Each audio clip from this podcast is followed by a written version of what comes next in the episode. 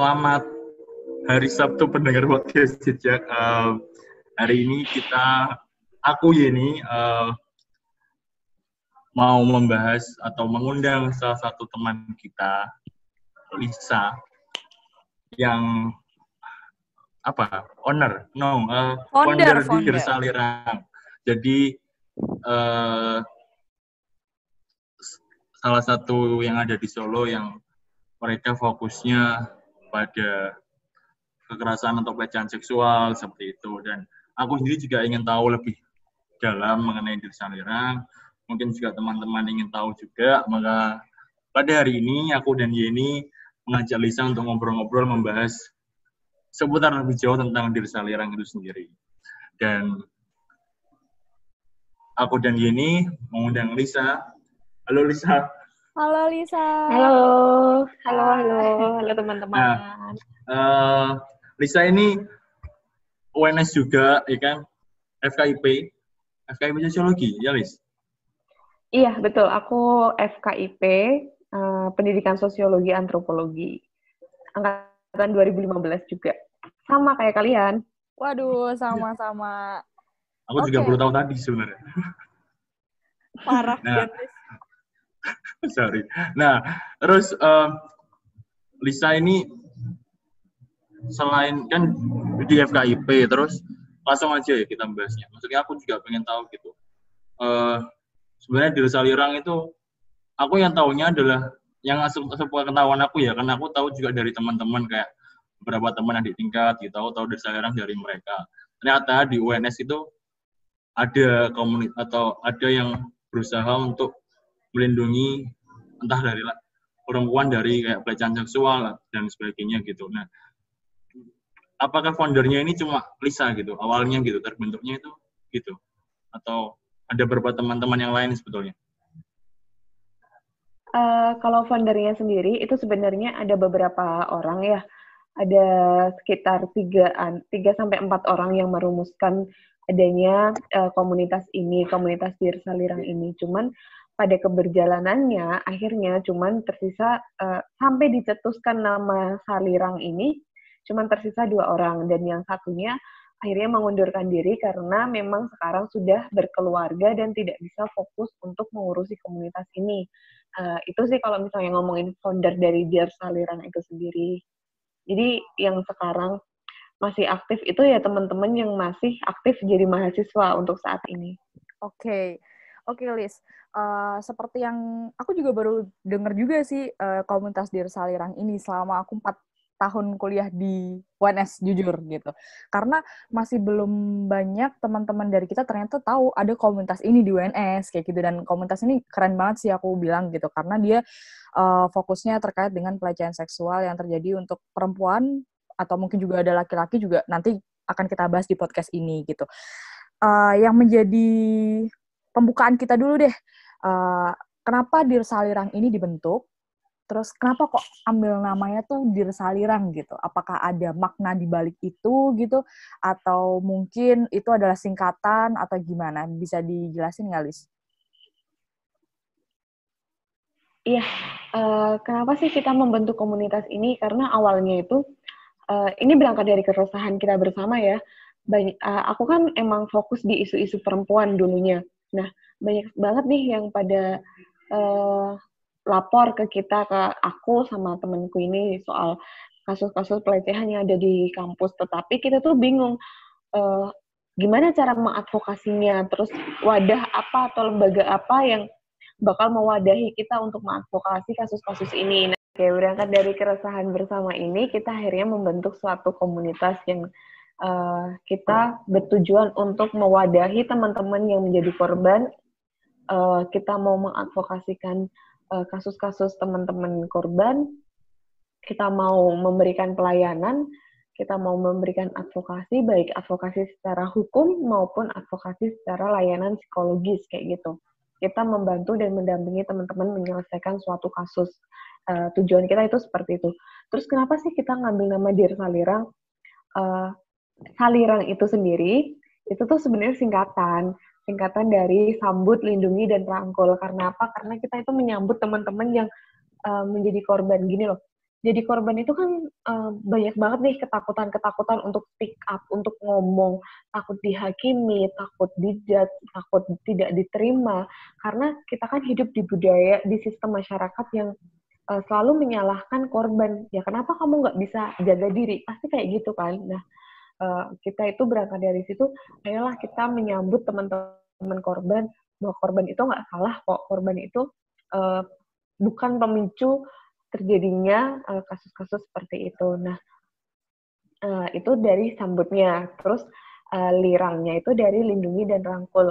Kita melindungi semua korban, kita memberikan ruang aman kepada korban, dan kita merangkul korban. Kayak, kamu tuh masih worth it kok menjadi manusia walaupun kamu sudah menjadi korban, kamu menjadi penyintas, tapi kamu tetap worth it sebagai manusia. Kayak gitu.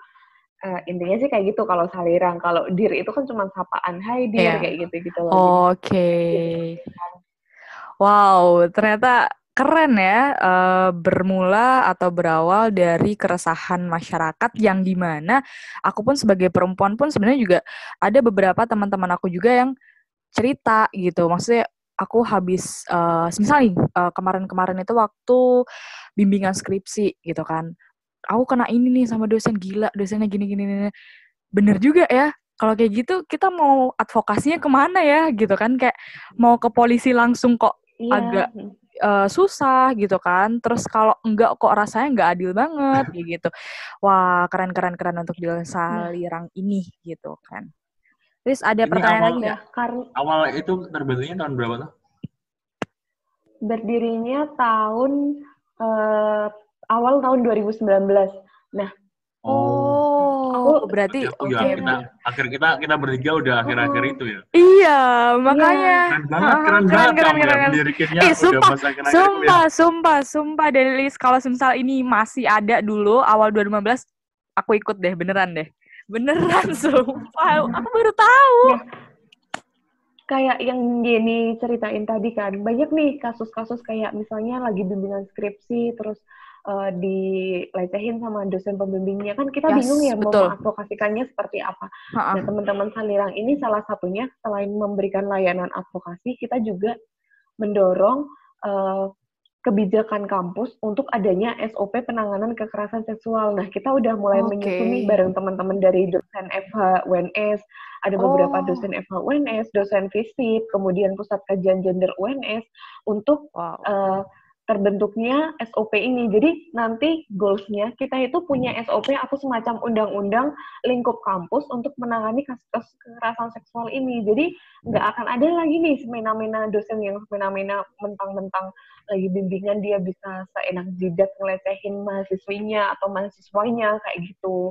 Bahkan bisa juga dibikin kayak unit kerja gitu nggak sih, Lis? Kayak kemungkinan untuk kan tadi udah ada undang-undang, bener kan? Iya bener. Oke, paham. Koiris,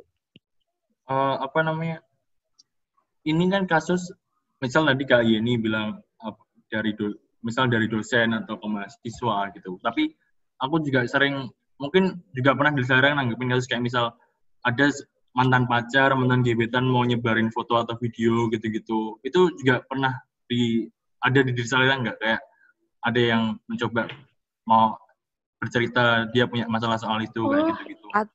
Enggak gitu malah gini, aku tambahin, atau enggak kayak semacam fokus kegiatan dari Dear Salirang ini tuh apakah hanya cukup atau melingkupi mahasiswa dan dosen begitu aja, atau ada juga ya mahasiswa UNS tapi dengan pihak luar atau sesama mahasiswa UNS kayak gitu? Oh ya, lingkupnya gitu.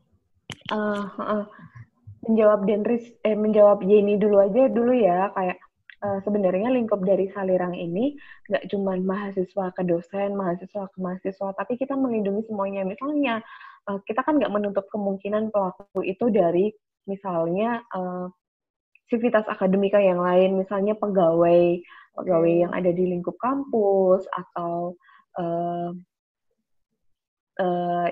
tukang apa yang ada di kampus gitulah, pokoknya seluruh aktivitas akademika yang ada di kampus kita berusaha untuk ngerangkul semuanya. Jadi meskipun mahasiswa sama mahasiswa atau mahasiswanya anak luar UNS tapi korbannya anak UNS, kita berusaha untuk mengadvokasikan juga kayak gitu. Okay. Nah, kalau menjawab Dendris tadi, kayak misalnya ada nggak sih kayak misalnya kasus yang cerita ke teman-teman Salirang atau minta diadvokasikan sama teman-teman Salirang terkait KGBO itu kekerasan gender berbasis online ya, kayak misalnya ancaman penyebaran foto, ancaman kemudian revenge porn kayak gitu-gitu. Ada banyak, bahkan selama pandemi corona ini meningkatnya itu banyak banget. Selama corona ini terhitung dari bulan April sampai bulan Desember ini setidaknya ada 5 aduan yang masuk ke teman-teman Salirang soal KGBO ini, kekerasan gender berbasis online. Karena semakin bertransformasinya zaman kan semakin terbuka banyak banget nih celah-celah kekerasan seksual yang mengintai kita semua. Nah, gitu sih kalau untuk kekerasan gender berbasis online banyak banget sebenarnya. Oke. Lalu Lis, tadi kan Lisa bilang kalau misal dari Dear Salirang sendiri itu membantu teman-teman yang menjadi korban baik secara sisi hukumnya maupun secara sisi psikologisnya gitu. Berarti bisa nggak aku nanya juga terkait dengan tanggapan atau gimana Salirang ini menanggapi kasus-kasus tersebut sejauh ini? Apakah udah ada yang sampai ke ranah hukum atau hanya cukup diadvokasi lalu dapat psikologi aja atau gimana gitu? Berarti itu juga sambut juga pertanyaannya sama. Berarti ada di Salirang ini punya kerjasama dengan beberapa pihak profesional terkait dong berarti gitu. Iya, betul. Sejauh ini kalau kita mengadvokasi kasus, kita itu kan mengutamakan perspektif korban gitu ya. Kenapa? Apa yang dimaksud perspektif korban adalah kita itu tergantung korban. Korban maunya apa? Kita tidak bisa memaksakan kehendak kita sebagai seorang pendamping. Karena apa? Karena bagaimanapun juga keselamatan, kesehatan korban itu yang utama kayak gitu. Nah, kebanyakan dari teman-teman yang masuk ke Dear Salirang ini tidak mau melanjutkan ke ranah hukum karena memang hukum yang ada di Indonesia, di tempat kita saat ini, itu tuh belum komprehensif untuk melindungi teman-teman korban, kayak gitu. Nah, kalau misalnya, ada nggak sih kita kerjasama? Ada. Kita kerjasama sama teman-teman, sama LSM namanya SPEK-HAM Surakarta, sama juga dengan beberapa, nah SPEK-HAM Surakarta ini juga di dalamnya itu juga menyediakan lawyer, menyediakan bantuan hukum, menyediakan layanan psikologis, rujukan psikologisnya akan ke siapa. Terus kita juga bekerja sama Komnas Perempuan juga untuk mendampingi kita agar kita tuh jalannya tuh benar gitu loh. Karena pasti kan yang namanya berproses itu kan tumbuh kembangnya itu kan pasti ada kesalahan. Nah, kita tuh butuh orang-orang yang bisa mengkoreksi kita kayak gitu. Oke. Ya, aku itu deh nanya. Tadi siang pun sedikit banyak udah ngobrol sama Lisa. Terus ini soal itu loh apa penampilan perempuan gitu. Ya aku sekarang sudah punya mindset bahwa ya nggak bisa kita nyalahin cara berpakaian perempuan. Tapi dulu masih awal-awal kuliah tuh aku masih punya pikiran kayak gitu. Tapi beberapa temanku pun masih banyak yang mikir, atau orang-orang sekitarku gitu, masih banyak mikir ya yang salah perempuannya ketika mereka punya berpakaian kayak gimana gitu, sekitar Google atau gimana. Padahal kan kita nggak bisa ngejudge dari penampilannya gitu kan. Kita nggak tahu orangnya kayak gimana dan sebagainya. Kayak hal-hal kayak gini tuh udah pernah, sering nggak kayak Dear Salirang tuh menyampaikan ke orang-orang, ya mungkin lewat Instagram juga kan, atau lewat media lain atau apa gitu kan, mengedukasi orang-orang gitu. Kita itu, jadi Salirang itu selain kegiatannya adalah mengadvokasi teman-teman korbannya menjadi korban, juga kita itu melakukan edukasi seperti diskusi, kemudian pemutaran film, bedah film kayak gitu. Nah di dalamnya kan pasti kita juga ada pesan-pesan tertentu, edukasi-edukasi tertentu nih. Nah tanggapan soal bagaimana sih kalau misalnya ada pelecehan terus yang disalahin adalah pakaian korban. Kita mau loh buka data dari Komnas Perempuan itu sekitar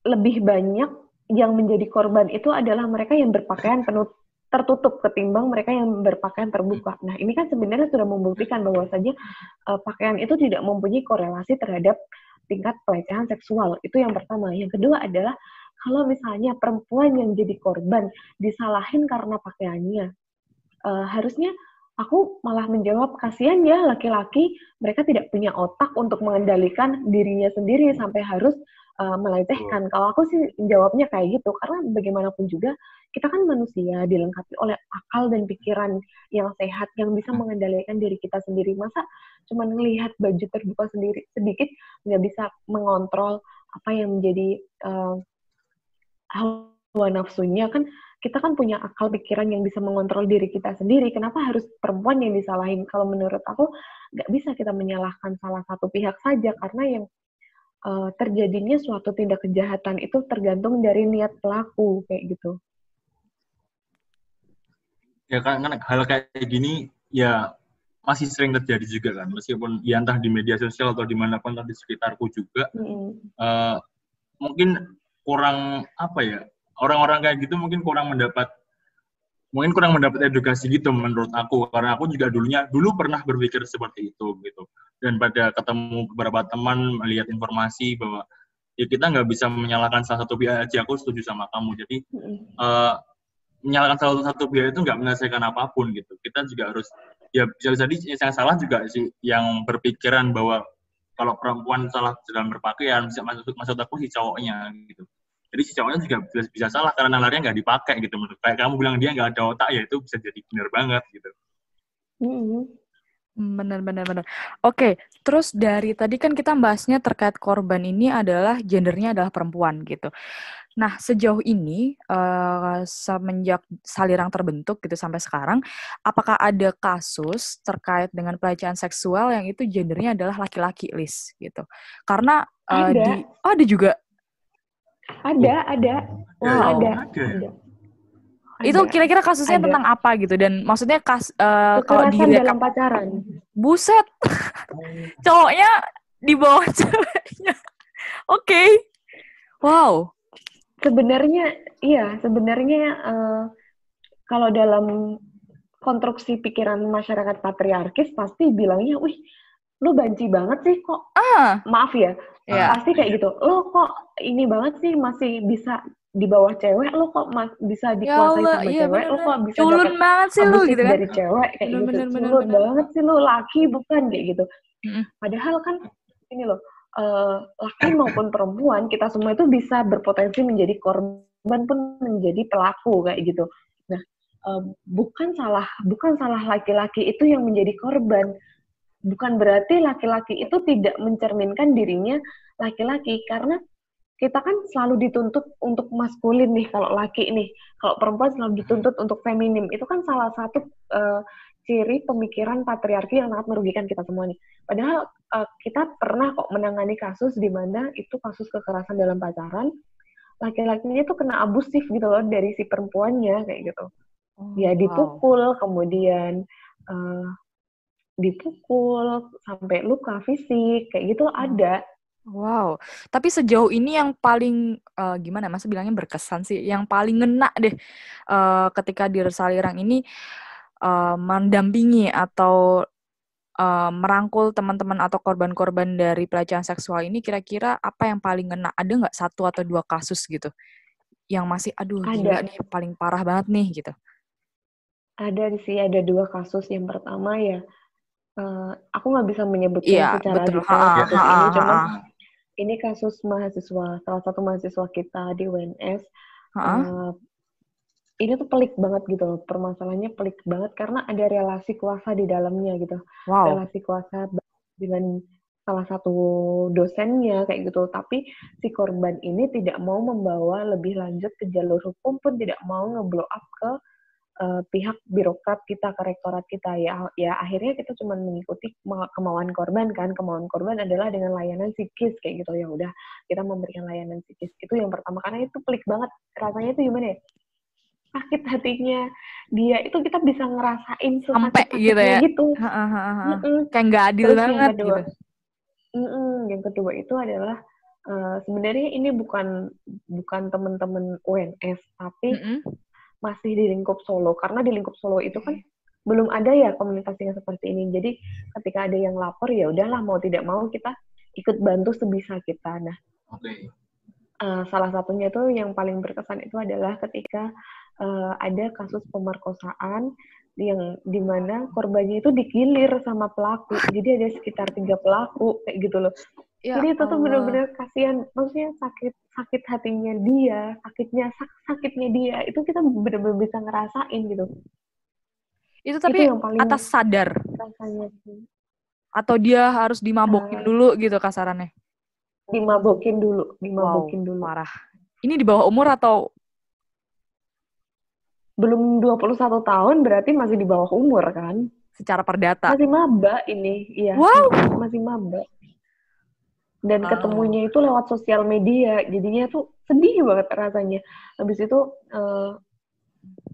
itu salah satu temennya korban ini karena saking marahnya ya, jadi dia tidak mencoba berpikir lebih jauh terkait kasus ini. Dia marah, dia ngomong di salah satu sosial media, akhirnya terblow up, ramai, dan si korban ini banyak yang neror akhirnya kayak gitu. Malah diteror? Kan, miris ya? Diteror, karena emang kasihan banget sih, maksudnya untuk yang kasus ini tuh benar-benar pelik gitu loh. Peliknya tuh ya kita tahu kemarahan teman-temannya korban itu gimana sih rasanya temennya digituin. Cuman kan kita juga harus berpikiran panjang. Oh, kalau aku mengambil langkah yang seperti ini, ternyata juga lebih membahayakan temanku yang jadi korban. Ya, kayak gitu betul. Kan harusnya. Betul. Wow. Ternyata. Aku mau nanya dong. Tadi kan itu apa? Misal gini, dia punya kasus gitu, ceritakan Dear Saliran. Ketika Dear Saliran tadi berupaya untuk membantu lebih jauh, nggak cuma masalah psikologis, karena hukum atau advokasi lebih jauh gitu, dia menolak gitu, karena dia takut gitu. Itu sering terjadi apa cuma sekali atau gimana? Sering terjadi. Dan kita juga jadi, udah nggak bisa berbuat apa-apa kalau misalnya korbannya udah menolak untuk tidak mau dibawa ke ranah hukum, karena kita pun selalu menekankan, misalnya korban mau nih dibawa ke ranah hukum, kita tuh selalu menekankan bahwa perjuangan di ranah hukum ini tidak 1-2 hari selesai. Yes. Belum tentu kita akan menang. Prosesnya betul. Sangat panjang, prosesnya sangat berat, kayak gitu loh. Jadi jangan berekspektasi lebih, tapi setidaknya kita mencoba untuk mencari keadilan. Aku selalu bilang kayak gitu kalau ke teman-teman korban yang mau menempuh jalur hukum. Wow. Keren sih. Iya, aku terdiam sih. Gara-gara yang kasus yang terakhir tadi, gila nggak punya otak, bener. Bener banget. Oke, berarti gini, Liz. Para korban ini juga kan masalah terkait pelecehan seksual ini kan semacam kayak kasus gunung es gitu ya. Maksudnya di atas itu tuh kayak akan sepi-sepi. Bahkan aku tuh nemu data gitu bahwasanya terkait dengan kekerasan seksual, khususnya yang seksual itu di tahun 2019 itu kan terdaftar di Komnas Perempuan itu ada 4.898 kasus seluruh Indonesia. Dan itu mengalami penurunan gitu dari tahun kemarin gitu. Yang tahun kemarin itu sampai mencapai 5.280 kasus. Oke, bener, turun gitu. Tapi orang-orang tuh ngelihatnya tuh adem ayem gitu. Oke, turun, oke, semua gitu. Tapi mereka tuh nggak sadar gitu. Ternyata di bawah ini itu masih banyak banget kasus yang belum ke blow up. Yang korbannya nggak berani speak up gitu. Dia takut, entah dia takut malu gitu kan sama teman-temannya kalau ternyata dia merupakan salah satu korban pelecehan seksual gitu. Lalu dia juga malu gitu untuk Liz ini kok mandek ya gambarnya Lisa? Iya. Oh ya. Enggak. Oh tapi gitu. Oke, aku cut. Nah, oke. Nah, si korban ini apakah dia tuh malu gitu? Kepada dirinya sendiri bahwasanya dia tuh ternyata salah satu korban dari pelecehan seksual, atau dia nggak berani speak up, nggak berani ngomong karena dia juga takut gitu sama orang tuanya atau keluarganya, yang mana itu juga sama aja bisa mencemarkan nama baik keluarga lah, intinya kan kayak gitu. Nah, untuk Salirang sendiri nih, apakah ada semacam motivasi atau edukasi juga ke teman-teman umum gitu, melalui video atau melalui campaign atau apa gitu, terkait ayo caranya gimana nih si korban ini bisa berani untuk speak up gitu. Karena kasus yang banyak itu gitu. Sebenarnya banyak kasus terkait pelecehan seksual, tapi yang bikin banyak juga nggak ke blow up itu ya karena si korban sendiri tuh nggak berani untuk ngomong gitu. Iya, kita selalu menekankan, kita selalu kayak ngasih pendampingan itu selalu bilang gini, korban itu nggak salah, bagaimanapun juga korban itu nggak salah, kamu adalah korban, kamu bukan pelaku, kamu nggak salah, yang salah adalah pelaku. Biarkan masyarakat kita menilai apa, yang penting adalah keselamatan diri kamu saat ini, yang utama adalah diri kamu. Toh menjadi korban pelecehan seksual itu tidak menurunkan harga dirimu, tidak menurunkan value-mu sebagai seorang manusia, kayak gitu. Kamu tetap worth it. Aku selalu bilang, kita teman-teman Salirang itu selalu bilang kayak gitu ke teman-teman korban, kalian itu meskipun di penyintas kekerasan seksual, kalian tetap worth it sebagai seorang manusia, tidak berkurang satupun dari diri kalian sendiri. Aku selalu bilang kayak gitu. Kita juga sebenarnya ada sih campaign-campaign kayak gitu, cuman beberapa teman-teman dari teman-teman Salirang ini lagi fokus terhadap kasus-kasus kan, terutama kasus KGBO ini, jadinya kita belum bisa untuk nge-publish campaign-campaign itu di sosial media kita. Karena emang benar banyak banget sebenarnya kasus-kasus kekerasan seksual itu. Dan sebenarnya saking banyaknya tuh kadang kita ngerasa kelelahan gitu, kewalahan gitu. Aduh kok banyak banget. Tapi kita juga bersyukur. Kenapa? Karena dengan banyaknya mereka yang speak up, berarti kan mereka mulai berani nih untuk melawan kayak gitu. Seenggaknya untuk defense gitu. Oke. Gimana, Riz? Iya. Tadi kan ya maksudnya semakin banyak kasus juga dalam artian Salirang juga sesekali mungkin kewalahan gitu kan. Apakah maksudnya gini ya, apa nggak kayak buka open recruitment gitu, misalnya ada orang-orang yang ingin benar-benar ingin membantu atau bergabung di komunitas itu, bisa nggak sih gitu? Kita tuh lagi menyusun oprek online, karena kan ini masih online kan, masih sistem daring kayak gitu. Nah, kita mau nyusun oprek online karena sementara teman-teman Salirang itu cuma ada sekitar 10 orang di yang masih tersisa gitu loh. Wah, kan para wanita-wanita pejuang di sana. Anda bergabung ini. Mari bergabung dengan Dear Salirang. Oke, lanjut. Kayak gitu. Dan emang kita butuh regenerasi kan, jangan sampai komunitas ini mati kayak gitu. Gimana pun juga kita tetap harus memperjuangkan komunitas, memperjuangkan hak-hak korban kayak gitu. Mau laki mau perempuan, kalau kamu korban ya kita akan mendampingi, kita akan memperjuangkan hak-hak kalian sebagai seorang korban kayak gitu. Iya sih, betul. Karena memulai itu lebih mudah daripada mempertahankan ya. Iya, betul banget. Ingat tuh, Riz. Memulai lebih mudah daripada mempertahankan, Riz. Oke. Gimana? Ya, aku cuma mau bilang gini sih, meskipun aku juga gak pernah mengalami kasus pelecehan gitu, tapi beberapa temanku emang pernah ada dan mereka juga kurang berani untuk ngomong gitu. Dan tujuanku ngobrol sama Lisa ya agar orang-orang, terutama di Solo kan, teman-temanku di Solo kebanyakan kan, agar orang-orang lebih tahu gitu bahwa ada komunitas ini yang dengan senang hati, dengan baik hati ingin membantu kalian gitu apabila ada masalah.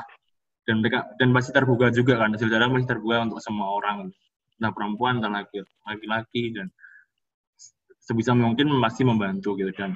Dan aku juga senang ada dari Salirang ini, pas aku kenal Lisa juga ternyata ada juga gitu di Solo gitu. Dan semoga kedepannya juga selalu bisa makin berkembang gitu, harapanku sendiri. Amin.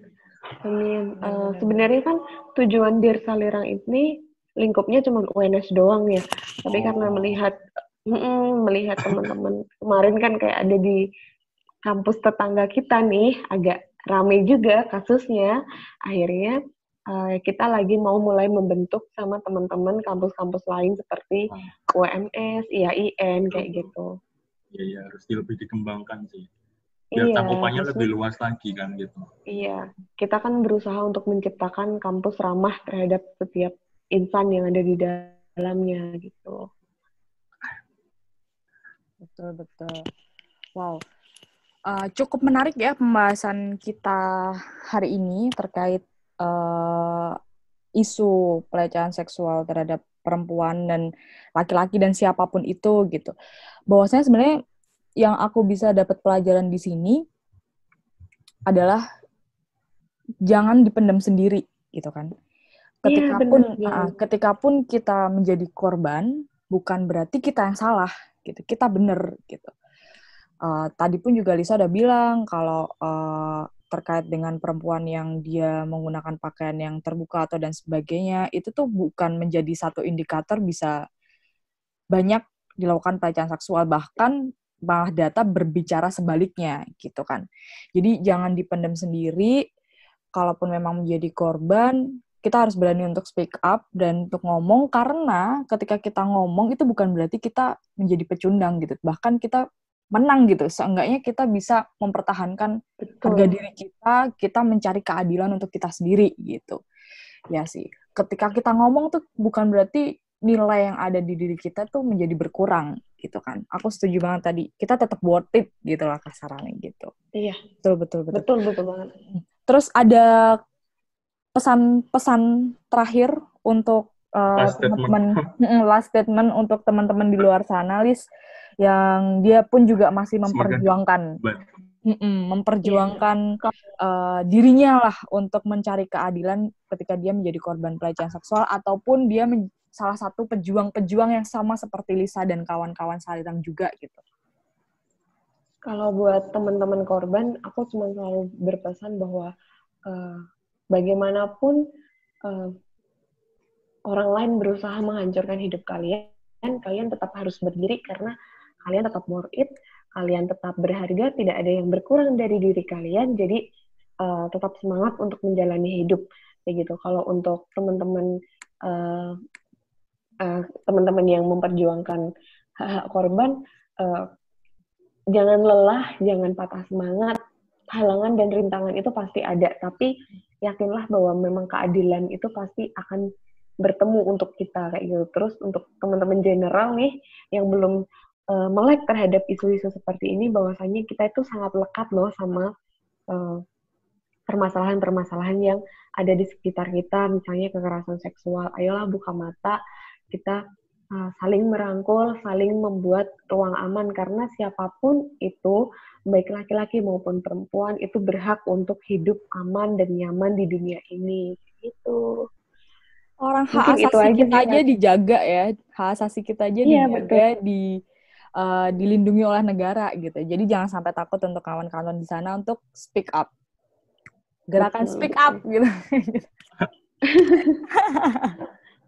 Oke, terima kasih Lisa untuk bincang-bincangnya hari ini.